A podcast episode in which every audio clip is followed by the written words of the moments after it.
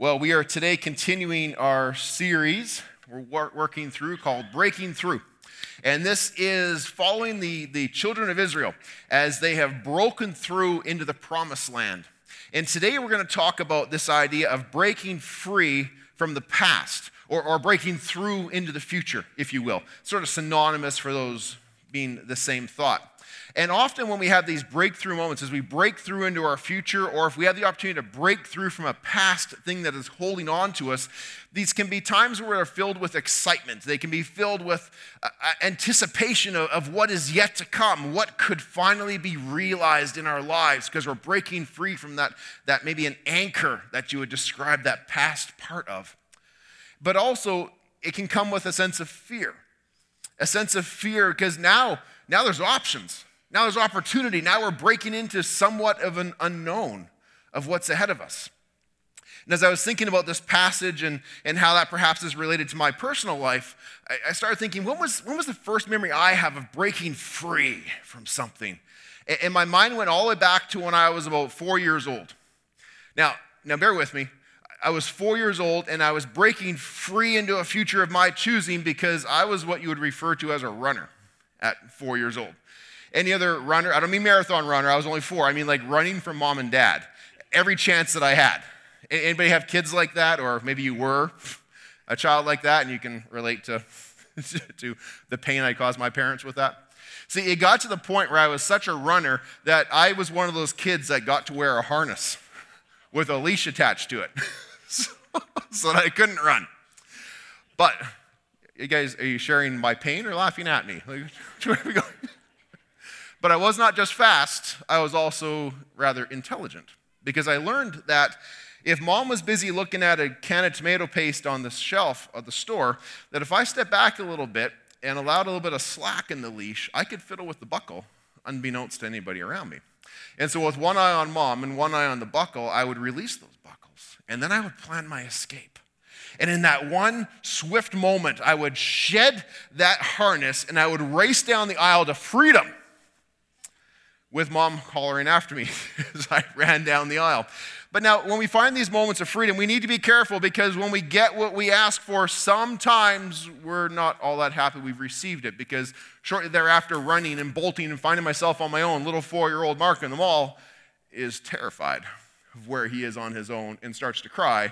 And then the mall clerk needs to come over and find you and page your parents over the intercom, and then they come pick you up, and then you have the walk of shame as you're crying and dad is furious and you're not sure how this is going to end, often with a red bottom.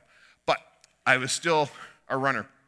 These breaking free moments, they happen in other seasons of life as well. Uh, perhaps young adults, if you're the parent of a young adult, or when you went through young adult age yourself, there's this moment where you finish high school and now there is freedom, options, school, work, travel, relationships. These opportunities come up.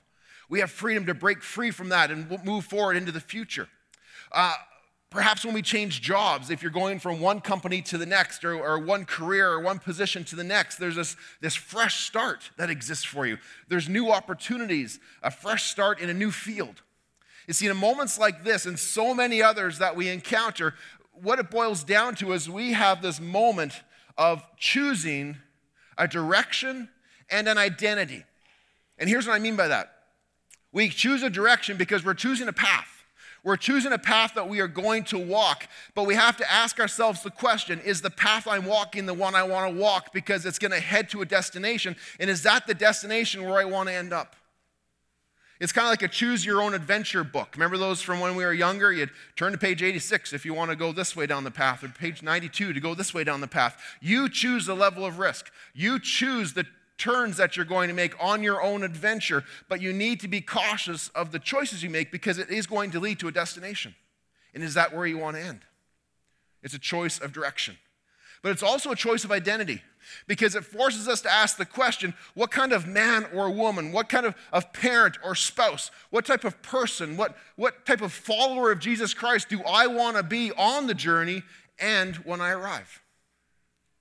So, in these moments of breaking free, we have these choices of direction and identity.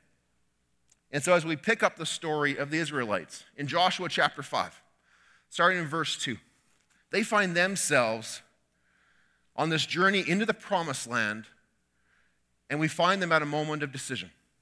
They're at a moment of decision, of opportunity to break free from the past and to continue into the future. Here's what I mean by that. You see, so far in the book of Joshua, we've seen and been reminded about how God had proven his commitment to Israel time and time again for the entire generation previous. He had freed them from slavery in Egypt. He had parted the Red Sea when they came up against that. When they had no food and water, He provided water even from a rock. He provided bread from heaven to feed them. When they encountered enemies, He defended them in battle. And now He has brought the children of that generation into the promised land, a, promise made centuries earlier. And He had promised that He would be near them. He had promised that He would be their source of courage and their source of strength. And, and He proved Himself again by, by separating, drying up the waters of the Jordan River so that they could cross over into the promised land.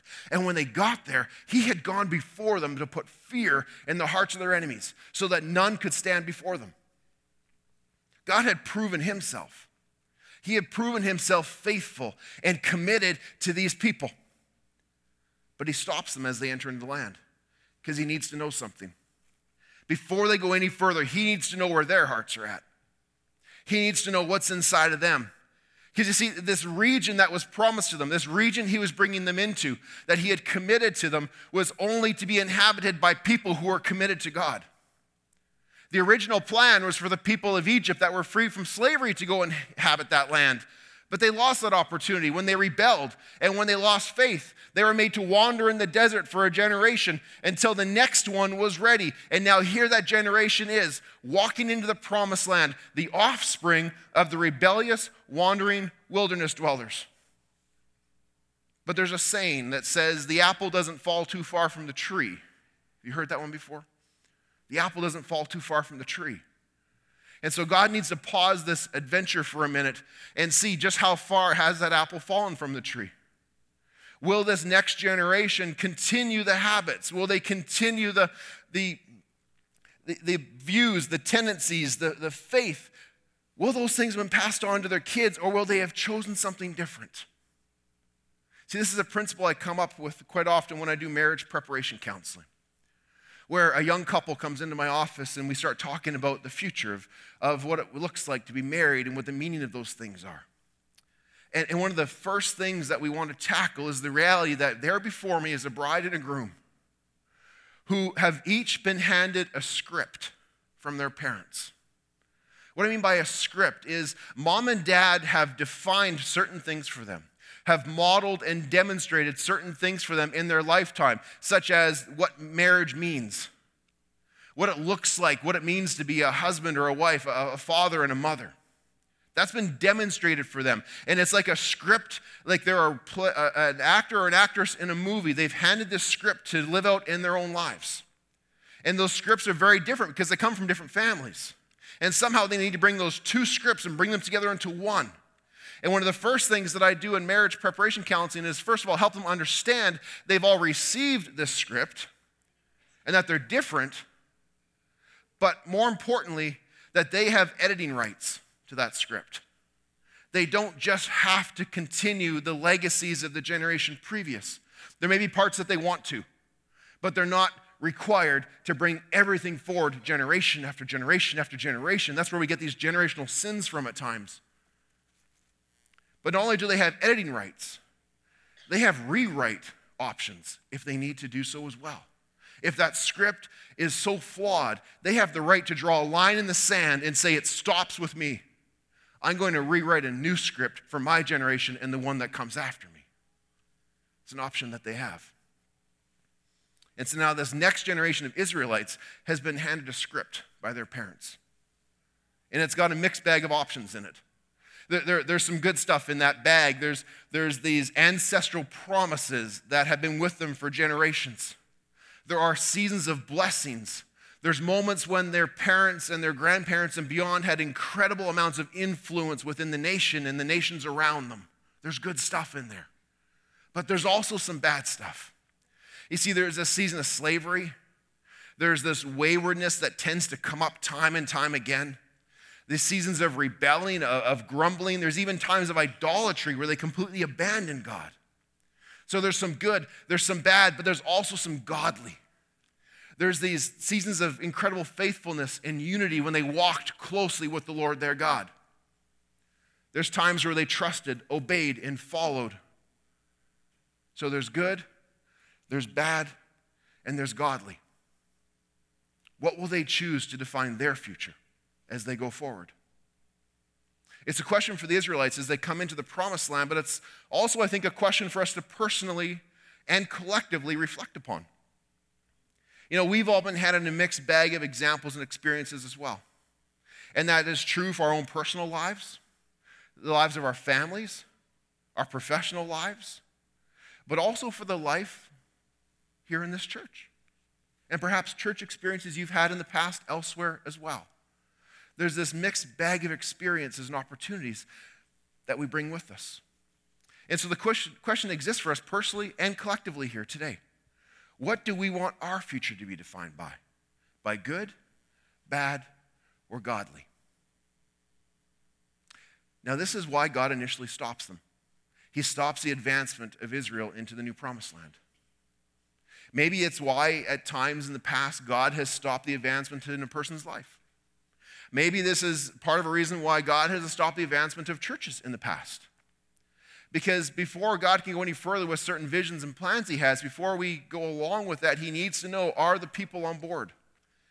If He's going to use them, to bless them, to fight for them, He needs to know will they stand with Him? Will they fight with Him? Will they remain faithful to Him? Will they be His people and will He be their God? The generation earlier was not able to proclaim that. But here is this opportunity for a current breaking through from the past for this current generation.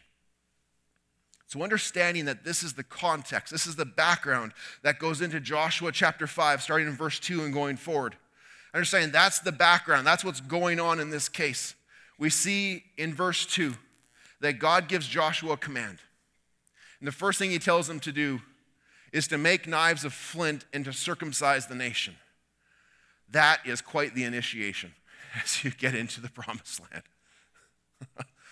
you know, this isn't something we talk about very often, and we're not going to talk about it too much today because we can get a little squeamish about this. Let's just be honest, right? It's not a pleasant conversation, but it, it is pivotal to what happens in this passage. So we'll, we'll just take a brief second, if we may, and talk about circumcision a little bit, okay? So it is kind of a big deal, right? Especially for these people. These, these are adults who have come into the land, and this is the command they're given. Now, I, I'm always shocked when you read, especially through like Genesis and Exodus and, and here into Joshua, when, when there's these accounts where, where, God comes to like Abraham in Genesis 17 and says, Abraham, I promise to bless you, to make you a mighty nation, to be with you, and you'll be as numerous as the sands of the, of the shore and the stars of the sky. But I want you to go home and, and, and circumcise all the men in your village and in your tribe, all who belong to you. And the next line is, and it was so. I have a feeling the meeting didn't go that easily when, when Abraham got, I'm just guessing, I'm reading into the line a little bit, but I don't think it went over quite that easily. And I, don't think the meeting that Joshua had with the tribe, with the nations, went that easily as well. I can just kind of picture Joshua assembling the nation behind him. Tens of thousands of men come before him. He goes, Men, men of Israel, God has spoken and he's given this land to us. That's the good news. But there's some bad news. and you can imagine the conversation goes on from there. I, I, think it wasn't quite as easy as we see in Scripture, but, but nonetheless, this is the promise and this was the requirement that God had set forth all the way back into Genesis chapter 17. It was established with Abraham and all who would come after him. And, and, and here's the point of it. If you ever wonder, what is the point of this? You see, it was meant to be evidence that a person and everything in their home would be included in the promises of God. And that they were committing themselves to those promises and they would abide by the promises. This was to be an outward physical sign that they were committing to that. And so, under this covenant, this special sign that there was a relationship between that person and God and all people that were affiliated with that man who was the head of his, of his lands and of his family. Now, today, when we make these agreements, we, we don't do this as in the same fashion. We might just get a, a nice thick piece of paper and write a contract, buy a fancy pen, and sign our names to it. But that's what we do now. But back then, it had this deeper meaning to it. And here's, here's the meaning. This is sort of the, the uh, an understanding of the meaning of, of circumcision for this time. It's this it was a person saying, If I am not faithful, if I am not obedient to the Lord, may the sword of the Lord cut me and my offspring off from this promise. That, that's, what it, that's what it means. That's what a person was agreeing to. And they were making this very serious, very solemn statement and commitment to that exact phrase that they were going to abide with God. Now, this is a practice that had been maintained for hundreds of years. While the Israelites were slaves, even right through the time when they were slaves in Egypt. But during this 40 year period of wandering in the desert, they hadn't done this. It hadn't been done. And so this nation comes into the land without this being done to them, which is an interesting point. Because you see, to follow the way it was supposed to happen is when a, when a son was eight days old, a parent would make this choice for them. But now here's this generation where this choice was not made for them. They were going to make this choice for themselves. This wasn't something that mom and dad did to them. It was something that they had to choose to align themselves with and make that personal affirmation themselves, that personal decision to say, Yes, I will follow the Lord. And this was the sign of doing that. And when the opportunity is presented, the whole nation takes ownership of their faith. The whole nation decides to move forward and take ownership of their faith. And once this happened, God says something incredibly profound to them through Joshua. After this is done, he says this to them in verse 9. He says, Today I have rolled away the reproach of Egypt from you. What does that mean? You see, we got to go back 40 years to when God freed his people from Egypt. From that moment, up until this moment, they hadn't known success yet. They'd wandered the desert. Yes, he had been with them, he had provided for them. But there was always this lingering thought, this nagging sense hanging over them that other nations were watching. And other nations still had the opportunity to accuse God of not being able to get the job done. There was still the chance that other nations would say, Your God's not powerful enough. Your God's not loving enough to bring you into this promised land. But now, with the people camped in the promised land, with the relationship and with the promise renewed, the nations could no longer ridicule God.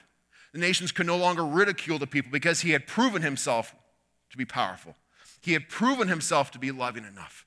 And he had proven himself that he is true to his promises. He is true to his word. And when his people align themselves with him, they can stand with him, and the reproach of the world melts away. We can find that in our own lives as well.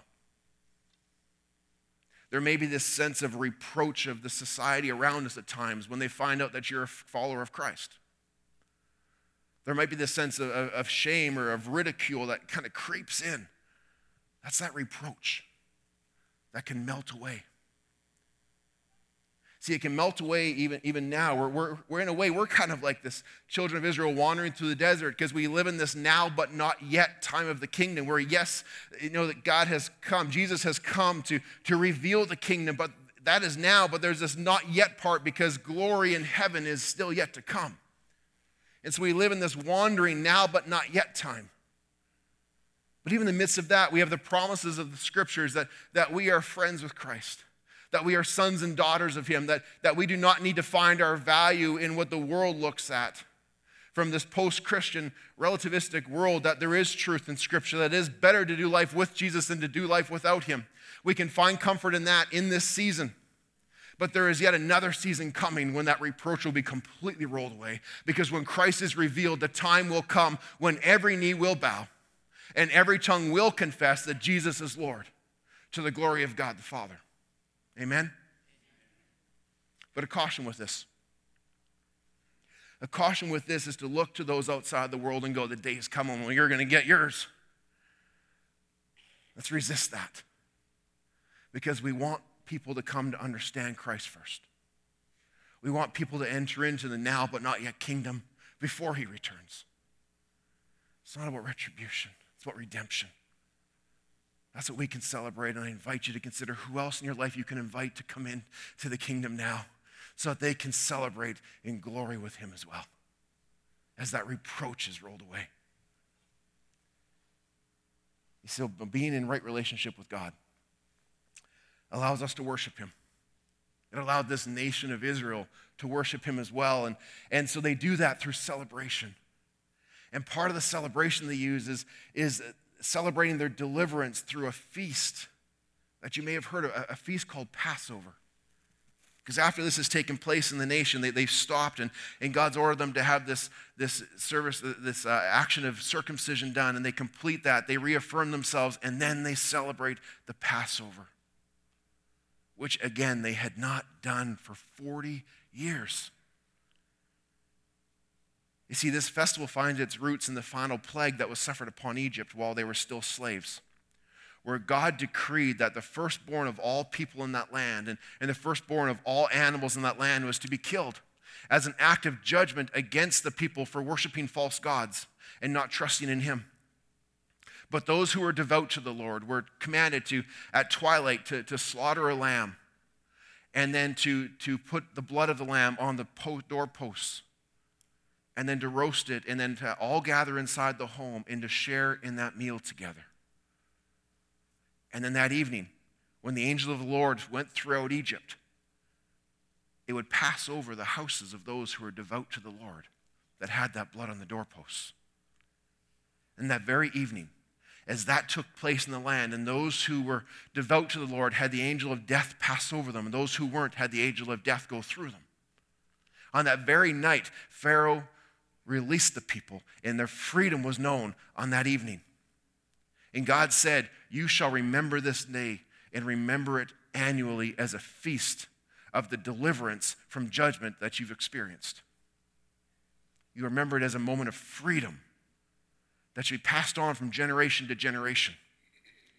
But see, when the people went into the land, they rebelled. And that, re, that, that deliverance that they had experienced all of a sudden lost meaning because they were sentenced to wander for a generation.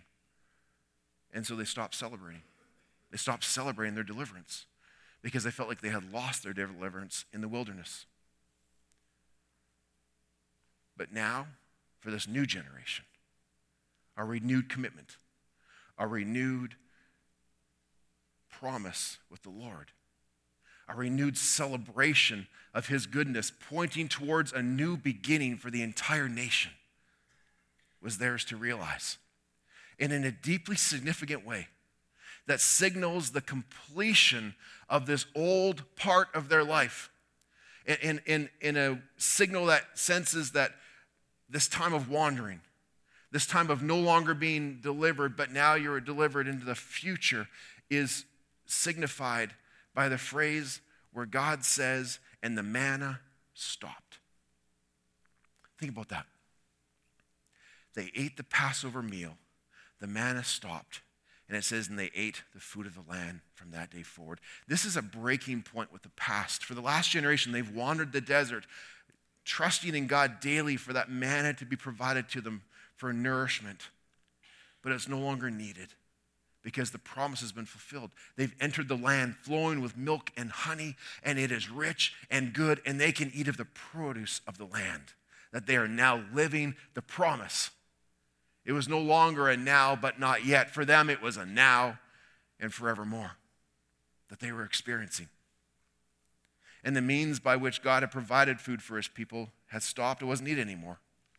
And, and the sense this might be lost a little bit, but it makes me think back to a time when I was traveling the highways all the time. I spent so much time on the road working.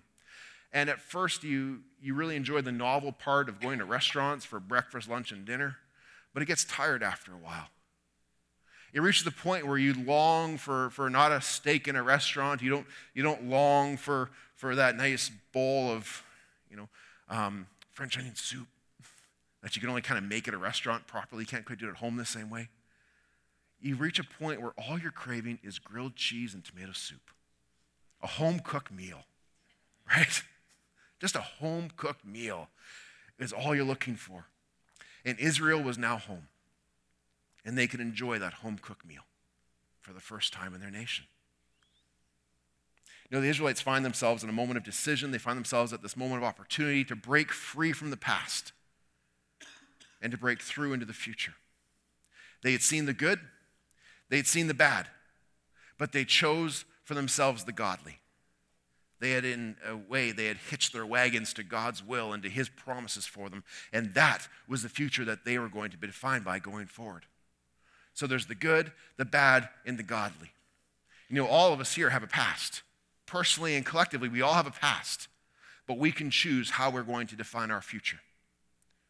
If you consider your own journey, it's highly likely that you can find examples from your own story that you can fit into each of these three categories. You can find histories and you can think of good times, you can think of good people, uh, of, of victories that you experienced, of, of memories that you want to carry with you for a lifetime because they make you feel warm and happy inside. But I'm going to guess, I think it's a safe guess, that you can also look at your own story and find low points. You can find some of these bad times that you wish you could forget but they're such a pivotal part of, of your story and they're such a part of you that you carry them with you. And they can at times bring shame, they can bring guilt, they can also at times bring fear because you never want to go back to that again. And quite often, they leave scars. All of us have wounds and scars from the past. But there's also these godly moments. And I really genuinely pray that you've experienced these, these godly mountaintop experiences with the Lord when, when I mean by a mountaintop experience are these times when you feel like you could not be any closer. Maybe during a worship song or a service or, or a certain event in your life or, or these momentous occasions when you just feel like God is so near. These mountaintop times, these godly moments. Maybe you've had godly mentors who have walked with you. You've had prayers that you've prayed over and over again were finally answered. These godly moments as I describe these things, I, I, hope that thoughts come to your mind as, as the narrative of your life is, is understood in terms of the good, the bad, and the godly. Because that is in part a product of who you are today, or you are a product in part of, of those things.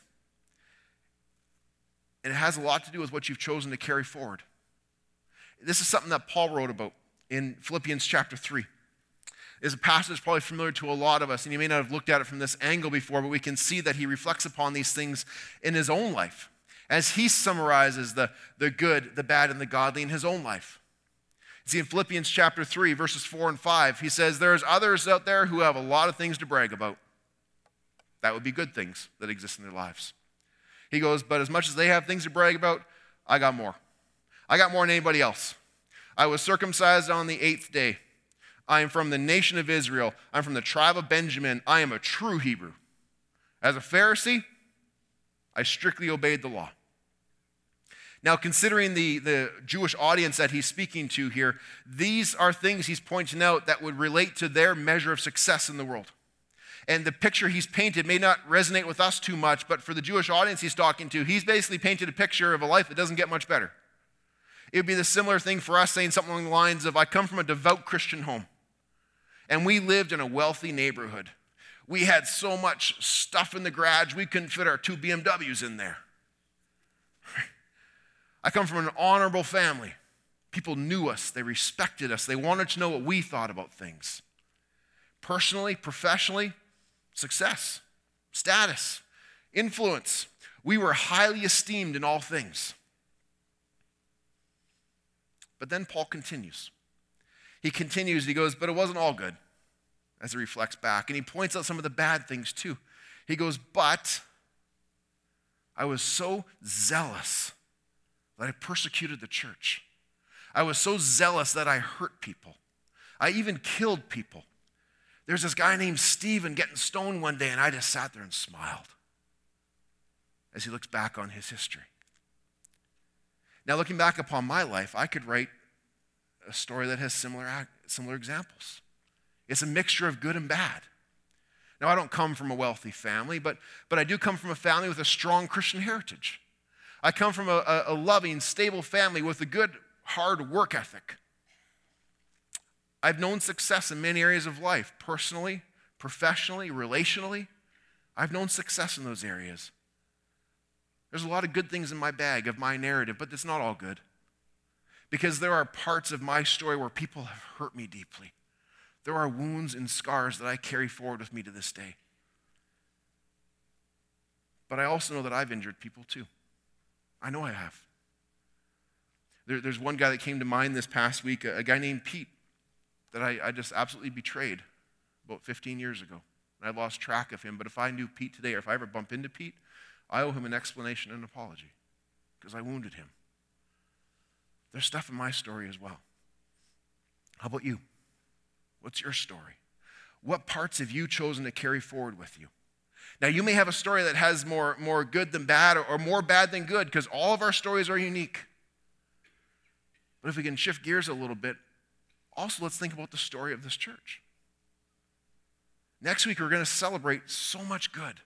There are so many good things that have happened, and we are going to intentionally celebrate that next week. But there's also times that we know that weren't so good. There's times that were hard, even perhaps painful for some people who are here. So, what do we do with all of these? What do we do with these mixtures of the good and the bad? How do we sort through them? Well, Paul continues. I think he points us in a direction as he continues in this passage because he's listed some of the good, he's listed some of the bad, but now he moves to the godly. And he says, I consider everything a loss because of the surpassing worth of knowing Christ Jesus my Lord, for whose sake I have lost all things. I consider them garbage that I may claim Christ. He's willing to lose all of it because he considers everything to be garbage compared to the value of Jesus Christ. Not just the bad. He's not willing to just lose the bad stuff. We're all, we all sign up for that. But he's even willing to lose the things that he labels good in his life because compared to the greatness of Jesus, it's garbage. Compared to that greatness of Jesus Christ in his life. Now, that doesn't mean he's suggesting he's not impacted and shaped by the past good and bad. He's not denying that part. It doesn't mean that, that he's not going to choose to carry forward some of the good that happened. We want to carry forward some of the good that's happened. It doesn't mean he hasn't learned lessons from the past. He has learned lessons that he will carry forward with him. There's aspects of my family, traditions, and values that I want to have continued in my generation and the generation beyond. There's also lessons I've learned that I do not want to go back and repeat. You may have heard the saying that people who forget the past are destined to repeat it. We don't want to do that. We want to learn from it and grow from it going forward. But we need to be mindful that at times when we look back upon the good times from the past, we may desire to have the future defined by past good. This idea of bring back the glory days. And I understand that a little bit. I, am not as old as some people who are here, but I even find myself feeling that and thinking that at times. I remember back, it was so much easier when the kids were younger. You know, I, I, when I was 18, I separated my shoulder, and it's been okay for a while, but this last couple weeks, it, it, it's starting to ache a lot, and I know I need to go see a doctor about it. And so I think back to it was so much easier when I didn't hurt. College, college was fun. Let's go back to college. But here's the problem with wanting to bring the past glory days to the future. There's two challenges here. Number one, we can't because we live in a different time, a different context. There's different people and experiences and pressures and realities, and those things just don't fit. It's like trying to put a square peg in a round hole. It just doesn't work. But the bigger problem is this is that quite often we have this romanticized remembrance of the past. Because when the kids were young, it wasn't all good. There was diapers to deal with, right? The problems weren't as big, but there were diapers? We don't want to deal with that. They, they got sick a lot more. You didn't sleep as much. But we have this romanticized idea of the past. We see it in the children of Israel. Remember, they get to the wilderness, they're wandering around, and it gets tough. And what do they say? Egypt. Egypt was good. Let's go back to Egypt. That was good back there. Really? Remember the slavery, the, the bricks, the whips? Remember that part? This is a romanticized remembrance of the past. Let's bring back the glory days. But it doesn't work, and quite often it's not as we recall. But then also we can look back and think, well, maybe that from the past we can't let go of the bad things. And this can be a real challenge and a real problem because our futures can be defined by the bad things from the past. And I want to minimize some of these challenges that people go through because there are bad things that happen to us that does require serious help And we as a church can help with those things to point in the direction of, of, of counselors and even doctors and medications at times that can help to, to move beyond some of those things or to deal with the pain of those wounds. But at times there's this other category of, of challenging things from our past where we just need to rally together as a family, as a church family, and help each other to break free from those and move forward. But here's the point Paul's not saying that he hasn't been shaped by these things. What he's saying is that he has found something better. He has found something better of greater value that he wants to choose to define his future by. And he says this in verse 12. He says, Not that I've already obtained all of this or that I've already arrived at my goal See, if he'd already attained it, already arrived at his goal, it would be the things from the past that he had experienced. But he hasn't arrived or attained anything yet because he hasn't fully experienced it yet. What does he do? He presses on to the future. He doesn't look in the rearview mirror, he looks out the windshield, pressing on to take hold of that for which Jesus Christ took hold of him. You see, Paul's goal for the future, what he is pursuing, is defined and finds its direction in Jesus Christ. He has seen the good, he has seen the bad, and he is choosing the godly. Now, this is not just a message for the young bucks out there and for the spring chickens among us. This is a message for everybody who still has breath in their bodies because each day we wake up, we have the opportunity to make a choice, a choice to decide what is my direction, what is my identity, what are the goals I'm going to be pursuing. And if our goal is Jesus Christ, there will be good. And there will be good in incredible abundance. And I can tell you this there will be bad as well, but you will not go through the bad alone because Christ will be with you closer than a brother. He will walk with you through those times. And what you will come to experience is the godly because we will be in the midst of His plan and His will and His glory to the glory of God the Father. Amen? So, how do we make this a reality? Well, the nation of Israel had entered into the promised land. They had affirmed their, their commitment to God through circumcision and celebrating the Passover. We can do the same. Now relax. We haven't set up a clinic. I don't mean literally, I mean symbolically. Here's what I mean by that. See, circumcision was this outward physical sign that pointed to an inward spiritual reality. Because the core issue was the heart. The core issue was the heart. A heart that had let go of its own desires, its own fears, a heart that let go of the good, the bad, and was pursuing the godly. In Romans chapter 2, Paul talks about this, where he explains that a person is not truly aligned with God simply by an outward sign that takes place. No more than I become a member of the Oilers because I go buy a jersey and sit in the stands.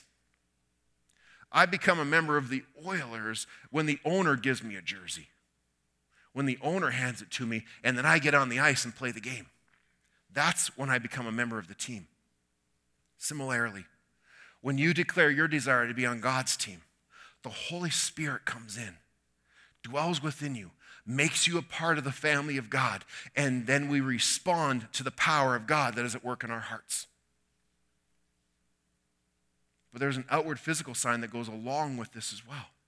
You see, once we're in that family of God, the outward physical sign that is the evidence, the, the visible part of that relationship is baptism when we go public with our faith. Baptism is considered the New Testament equivalent to circumcision, this, this outward evidence, this outward sign of a relationship that exists between us and God, this commitment between us and God, where we proclaim to the world that we are on God's team now and forevermore. Now, baptism does not make you a Christian, but the Bible is very clear that every Christian is expected to be baptized. Because that when we enter into the waters of baptism, we are symbolically identifying ourselves with the death, and the resurrection of Jesus Christ, the means by which we find our deliverance, the means by which we cease to be slaves to sin, where we find freedom from the shame and the guilt and the judgment that comes from that as we walk forward in those things. And just as Israel remembered the deliverance that they could experience because of God's reality in their lives, it allowed them to celebrate the Passover. We who know Jesus' deliverance, we who have experienced, have become followers of His, and especially if we have become followers of His and proclaim that through the waters of baptism, we have the opportunity to come forward and celebrate communion, which is like a New Testament version of the Passover, where we remember the means of our deliverance. And that's what this table is all about. That's what it's about. This table we're going to move towards symbolically represents the price that Jesus paid for our sins. You see, all of us have fallen short of God. We all share that in common. And when I say fallen short, I mean we've fallen short of God's perfect will, of his perfect character. And those are things that have separated us from God. Now, falling short, we also refer to as sin, those things where we, we don't measure up to what God has planned for our lives and wants for us. We most often see it in the bad parts of our lives. If you look back upon your narrative, the things that you would label bad, we could also look at as sinful things more often than not. But it can also show up in the good.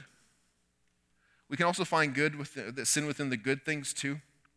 Because sometimes the good things of this world are the things that we pursued that were contrary to God's will. Sometimes it was the things that we put our faith in of the world instead of putting our faith in of God, and that would, that would be sinful as well. But Jesus Christ, God's perfect Son, paid the price for our sins. See, he took the punishment that was supposed to be ours because of that waywardness. He took that punishment upon himself, and as he took that, he gave to us his righteousness. He gave to us that right standing with God that he had as we made this exchange with him. That's our deliverance. That's our freedom that we can experience. It's got nothing to do with what we earned or, or what we deserve. It's purely based upon God's love and upon his abounding grace.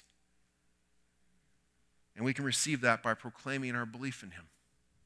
Know, if you're here today and you've never made that profession of faith, and there's something just inside you saying, you can be free of that bondage to sin, of, of the shame, of the guilt that goes with it. You have the opportunity, even now in this moment, as we are going to so clearly celebrate the means of that freedom of Christ's body, which was hung upon a cross. And as Christ hung between heaven and earth and allowed his body to be brutalized, we remember the bread. In his blood that poured out, the life giving nature of blood, that he gave his blood, he gave his life that it would cover us, that we could have the eternal exchange of having life. By professing, professing faith in Jesus Christ, that we thank you, Christ Thank you, Jesus, for that sacrifice. I need it. I want it. I claim it. Scripture tells us that we say those words and the Holy Spirit comes to dwell within us. And in that moment, we enter into the family of God. And our hearts start to change. There's that circumcision of the heart that takes place. And then we continue to follow him. You can make that confession, that decision right now, even where you sit. Or perhaps you're here and, and, and you're going through a season of waywardness. Uh, you know that you have been going a direction contrary to God's will. He died for that too. And this is an opportunity to hit that reset button and say, Jesus, I wandered, and I need to make my way back. Take the time right now as the servers come forward to join me here to reflect upon those things, where you're at in your life and your heart between the good, the bad. In a moment, we claim the godly.